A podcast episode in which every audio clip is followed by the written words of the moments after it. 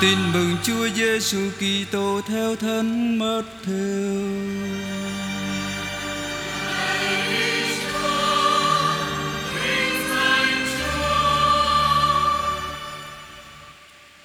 Khi ấy, Đức Giêsu trình bày cho dân chúng nghe dụ ngôn sau đây.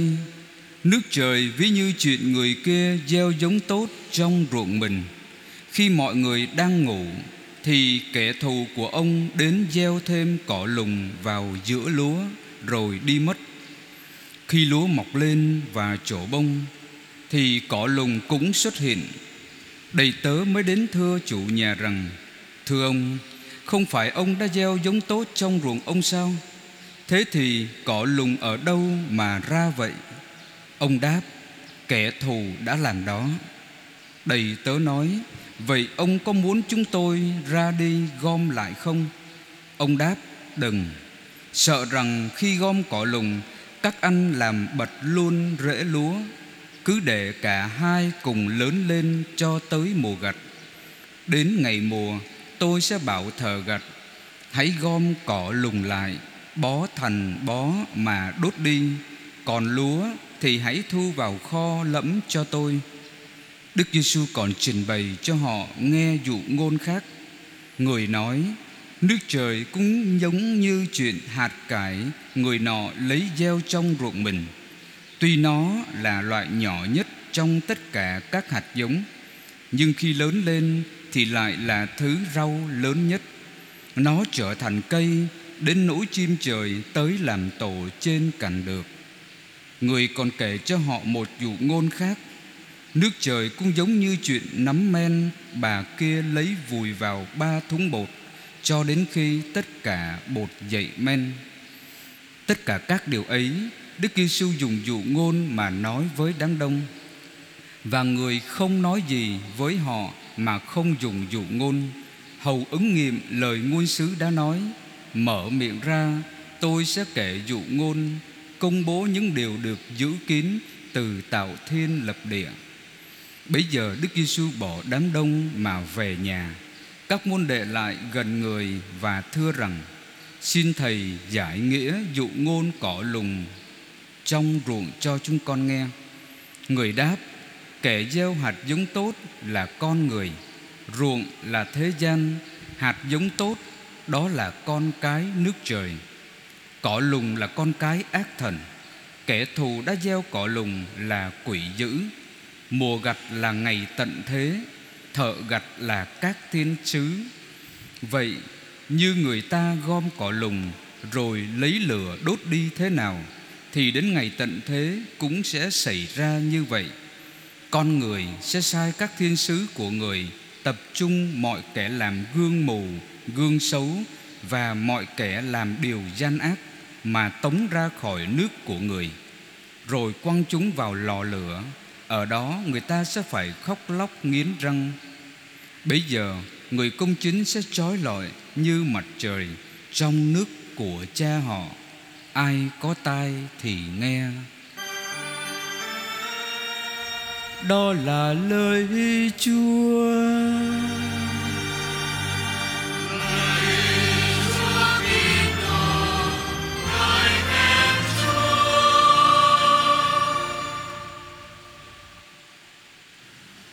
Thưa anh chị em Xin chia sẻ với anh chị em bốn điểm trong phần phụng vụ lời Chúa của ngày Chủ nhật 16 thường niên năm A. Điểm thứ nhất là bài đọc một trích từ sách Khôn ngoan chương 12 câu 13 16 cho đến 19 Thưa anh chị em Bài đọc một hôm nay trích từ sách khôn ngoan Cũng gọi là sách khôn ngoan của vua Salomon. Nhưng mà trong thực tế, thưa anh chị em, Vua Salomon không phải là tác giả của quyển sách này. Vì sách này được viết 900 năm sau khi vua Salomon băng hà. Nghĩa là khoảng 50 năm trước công nguyên, Nghĩa là trước Chúa Kitô Giáng sinh. Vậy tại sao gọi là sách khôn ngoan vua Salomon? Thưa đây là một cái kỹ thuật văn chương ngày xưa Thưa anh chị em Lấy tên một người nào đó Theo truyền thống được coi là bậc khôn ngoan số một Ở Israel để đặt tên cho tác phẩm nói về Đức Khôn Ngoan. Tác giả sách Khôn Ngoan là một người Do Thái am hiểu sâu xa kinh thánh, tin vào Thiên Chúa của ông, hãnh diện về được thuộc về dân thánh, dòng giống vẹn toàn. Nhưng tác giả là một người Do Thái am hiểu văn hóa Hy Lạp và sống ở Alexandria, bên Ai Cập là một cái thành phố ngày xưa có một nền văn minh rực rỡ và rất nổi tiếng ở trên thế giới, thưa anh chị em. Và tại Alexandria đó, có một cộng đoàn kiều dân Do Thái rất là đông. Tác giả viết tác phẩm này cho người Do Thái là đồng bào của ông. Họ đang sống vào một thành phố văn minh, nhưng vẻ hào nhán của nếp sống văn minh Alexandria đó đã khiến cho lòng trung thành với Thiên Chúa và lề luật của cha ông bị lung lay. Họ bị cám dỗ đủ thứ hết Những trường phái triết học nổi tiếng, Các khoa học phát triển, Các tôn giáo thần bí, Khoa thiên văn, Khoa học bí truyền mời mọc Và có thể cả những việc thờ cúng dân gian Cũng lôi cuốn họ nữa Điểm thứ hai, Thưa anh chị em Bài đọc một chúng ta vừa nghe trích từ phần thứ ba của sách khôn ngoan. Từ chương 11 câu 4 cho đến chương 19 câu 22 Một bản văn được soạn thảo bằng tiếng Hy Lạp vào khoảng năm 50 trước Chúa Kitô Giáng sinh. Nhưng Đức Khôn Ngoan vẫn là một cái gì đó bí nhiệm của mặt khải thần linh. Đến nỗi, vua Salomon mô tả Đức Khôn Ngoan như là một, như là hiền thê lý tưởng. Khôn Ngoan chương 8 cho đến chương 9 Mà một vài nhà chú giải kinh thánh gọi là bà Khôn Ngoan. Phần này đó, thưa anh chị em, là một cái suy niệm dài Về cuộc xuất hành, Đưa ra nhiều so sánh đối chọi Giữa số phận của dân Israel Và của người Ai Cập. Bắt chước sự kiên nhẫn của Thiên Chúa. Thưa anh chị em, Bài đọc một hôm nay đó cái việc suy niệm không chỉ giới hạn trong dân Do Thái mà thôi. Nhưng mà có một phạm vi rộng lớn hơn đó là toàn thể vũ trụ. Vì toàn bộ quyển sách được trình bày như một bài diễn văn long trọng gửi đến các vua chúa trần gian.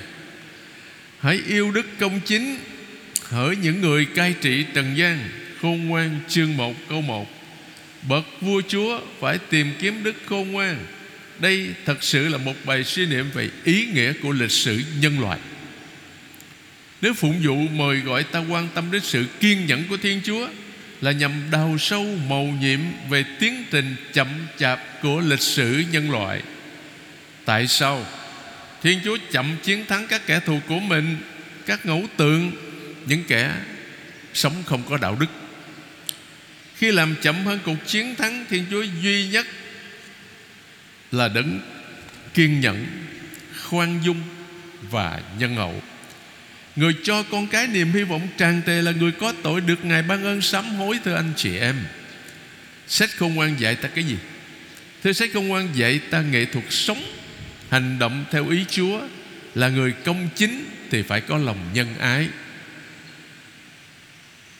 Điểm thứ hai Là Thánh Vịnh Đáp Ca Thánh Vịnh 85 Mà chúng ta vừa nghe một ca viên hát, là một lời khẩn nài với những từ ngữ rất là đơn sơ. Tuy nhiên, thánh vị này còn là một bài tụng ca ca ngợi tính tuyệt đối của thiên chúa, tình yêu tính trung của người. Nhưng ai là kẻ khẩn cầu và ca tụng? Thưa, trước tiên đó một người tín thành một người tôi trung của Thiên Chúa Là người hiểu biết Thiên Chúa Và quy hướng trọn vẹn về người trong niềm tin phó thác. Đó cũng là một người nghèo, Một kẻ đáng thương. Cầu xin từ tình trạng khốn khổ của mình, túng quẫn, bị kẻ kiêu căng và người quyền thế áp bức. Đây chính là người cầu xin cho được giải thoát khỏi mọi sự dữ, khỏi âm phủ và khỏi tội lỗi người đã ngỏ lời với thiên chúa, giàu tình thương và lòng thành tín. Chúng ta bước sang điểm thứ ba, bài đọc hai, Trích từ thư Thánh Phaolô Tông Đồ Gửi tín hữu Roma chương 8 câu 26 cho đến 27 Thưa anh chị em, Chúng ta đó, Chúng ta không biết cầu nguyện thế nào cho nó phải. Thánh Phaolô chỉ xác nhận một cái thực tại, hoàn toàn dễ hiểu chúng ta với thân phận yếu hạn của mình cảm thấy bỡ ngỡ khi gặp gỡ với đấng toàn năng hoàn toàn khác như trường hợp của ngôn sứ Isaiah. Ông nói: "Khốn thân tôi, tôi chết mất, vì tôi là một người môi miệng ô uế. Tôi ở giữa một dân môi miệng ô uế thế mà mắt tôi đã thấy Đức vua là Đức Chúa các đạo binh." Isaiah chương 6 câu 5 Chúng ta thường cảm thấy mình bất xứng và nhỏ bé đến độ nghi ngờ, Không biết Chúa có lắng nghe lời chúng ta cầu khẩn không? Con người là chi mà Chúa cần nhớ đến? Phàm nhân là gì mà Chúa phải bận tâm? Thánh Vịnh 8 câu 5 May mắn thay, Thánh Phaolô cho ta biết, Thần khí giúp đỡ chúng ta là những kẻ yếu hèn. Do đó, Chúng ta không có bất cứ lý do nào Để nản lòng cả, thưa anh chị em. Đằng khác ở phía trước cái bức thư này, Chúng ta thấy, đọc thấy như thế này. Trong cậy như thế, Chúng ta sẽ không phải thất vọng, Vì Thiếu Cha đã đổ tình yêu của người vào lòng chúng ta Nhờ Thánh Thần mà người ban cho chúng ta. Thánh Phaolô còn nói thêm, Phần anh em Anh em đã không lãnh nhận thần khí Khiến anh em trở thành nô lệ Và phải sợ sệt như xưa, Nhưng là thần khí làm cho anh em nên nghĩa tử. Nhờ đó chúng ta được kêu lên, Abba, Cha ơi. Roma, chương 8 câu 15 Đó chính là lời hứa Chúa Giêsu đã hứa cho các môn đệ của người. Khi nào thần khí sự thật đến, Người sẽ dẫn anh em tới sự thật toàn vẹn. Người sẽ không tự mình nói điều gì, Nhưng tất cả những gì người nghe, Người sẽ nói lại Và sẽ loan báo cho anh em biết Những điều sẽ xảy đến. Tin mừng Gioan chương 16 câu 13 Thánh Phaolô cho ta biết Chúa Thánh Thần hiểu biết những bí nhiệm của Thiên Chúa. Còn chúng ta, chúng ta đã được Thiên Chúa mặc khải nhờ mặc khải cho nhờ thần khí. Thật vậy thần khí thấu suốt mọi sự, ngay cả những gì sâu thẳm nơi Thiên Chúa. Vậy ai trong loài người biết được những gì nơi con người nếu không phải là thần trí của con người trong con người? Cũng thế, không ai biết được những gì nơi Thiên Chúa nếu không phải là thần khí của Thiên Chúa. Phần chúng ta. Chúng ta đã không lãnh nhận thần trí của thế gian, Nhưng là thần khí phát xuất từ Thiên Chúa Để nhận biết những ơn huệ Thiên Chúa đã ban cho chúng ta. Thư 1 Corinto chương 2 câu 10 cho đến 12 Nghĩa là sự hiệp tâm đặc biệt mà chúng ta có thể có được Nếu chúng ta để cho thần khí hướng dẫn mình Đến những gì tự chúng ta có thể hiểu được. Nhưng khi người ta quay lại với Chúa thì tấm màn mới được cất đi chính là thần khí và ở đâu có thần khí của Chúa thì ở đó có tự do. Tất cả chúng ta mặc không màn che, chúng ta phản chiếu vinh quang của Chúa như một bức gương. Như vậy chúng ta được biến đổi nên giống cũng một hình ảnh đó ngày càng trở nên rực rỡ hơn như do bởi tác động của Chúa Thánh Thần của thần khí đó. Hai Cô Đinh Tô chương 3 câu 16 cho đến 18. Chúa Giêsu cũng mặc khải cho chúng ta niềm vui mà việc chiêm ngắm này đem lại. Thánh Luca viết về việc 72 môn đệ trở về sau khi thi hành sứ vụ. Ngay giờ ấy được Thánh Thần tác động Đức Giêsu hớn hở vui mừng và nói: Lạy Cha là Chúa tể trời đất, con xin ngợi khen Cha vì Cha đã giấu kín không cho bậc khôn ngoan và thông thái biết những điều này, nhưng lại mặc khải cho những người bé mọt. Luca chương 10 câu 21 Vì thế Chúng ta không cần phải than thở về thân phận nhỏ bé của chúng ta trước Thiên Chúa, Vì có thần khí nâng đỡ. Thánh Phaolô viết ở cuối thư Roma, Xin Thiên Chúa là nguồn hy vọng Ban cho anh em được trang chứa niềm vui Và bình an nhờ đức tin Để nhờ quyền năng của Thánh Thần Anh em được tràn trề hy vọng. Roma chương 15 câu 13 Và cuối cùng thưa anh chị em, Bài tin mừng tin mừng Matthew chương 13 câu 24 cho đến 43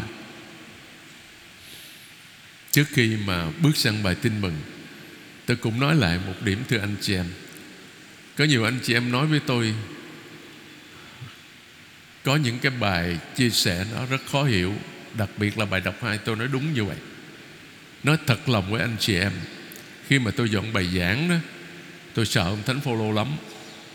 Là bởi vì thư của Ngài rất là khó hiểu phải đọc suy nghĩ dựa vào nhiều bản văn giải thích mới viết cái bài giảng. Không chỉ anh chị em khó hiểu, Mà chúng tôi cũng khó hiểu lắm. Nhưng mà thôi, Chúng ta cố gắng hết sức để tìm hiểu lời Chúa. Chúa Thánh Thần soi sáng cho chúng ta.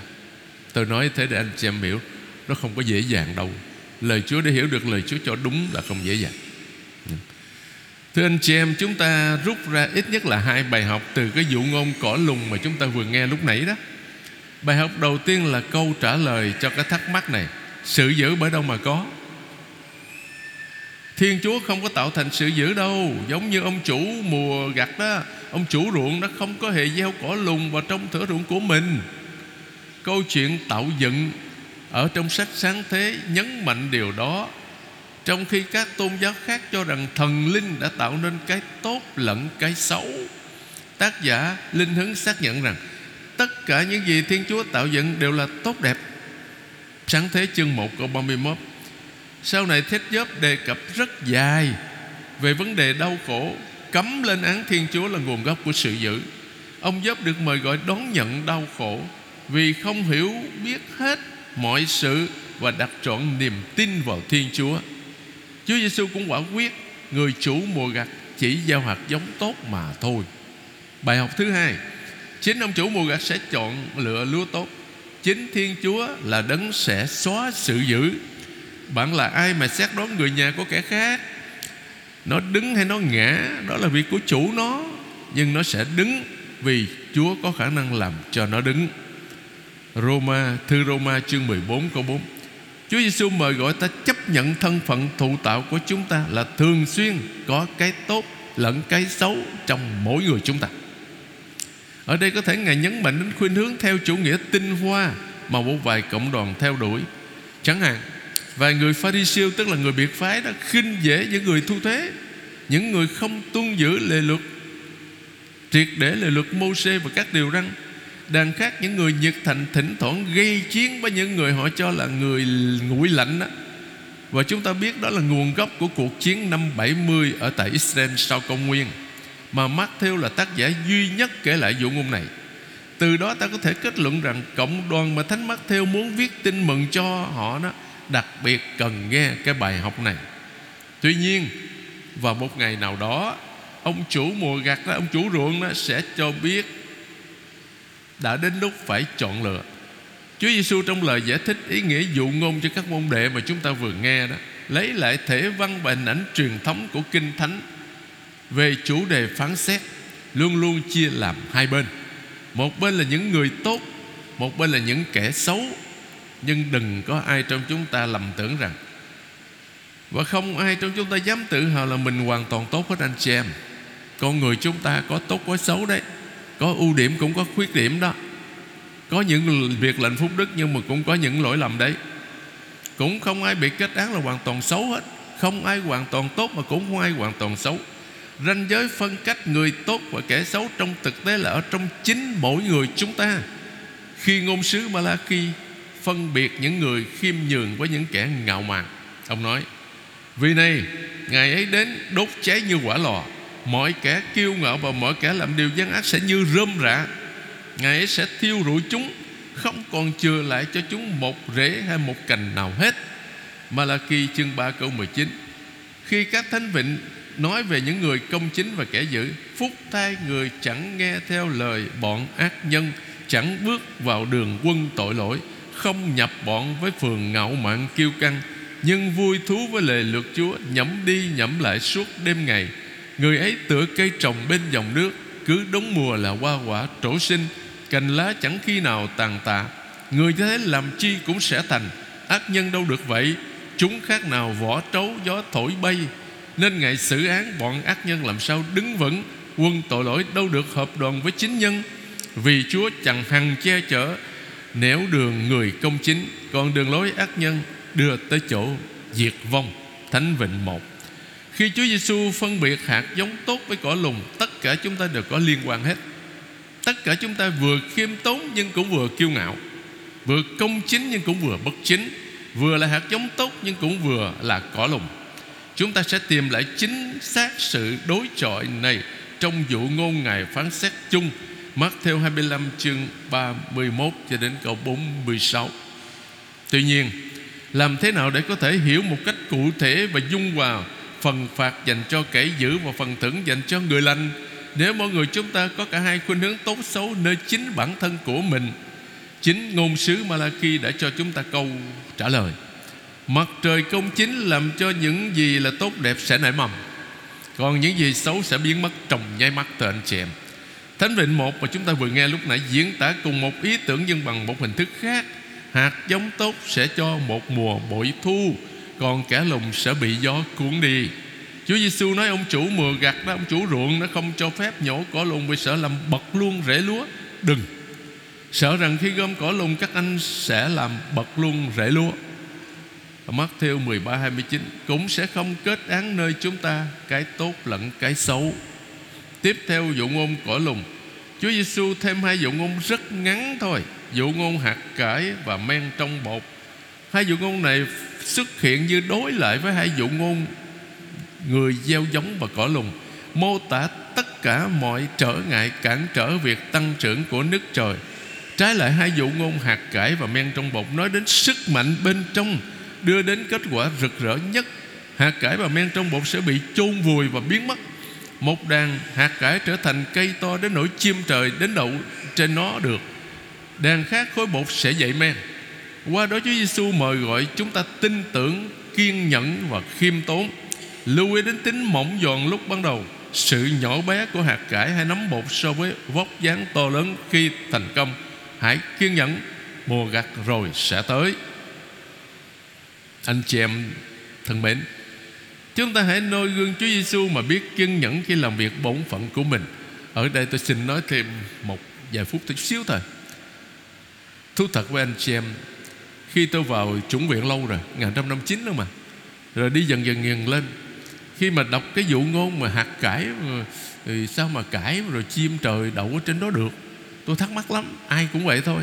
Hỏi các cha giáo các cha giáo nó cũng cũng không biết không có giải thích được. Bởi vì đâu có phải ai cũng có điều kiện mà đi sang bên Israel đông, Hồi xưa mà.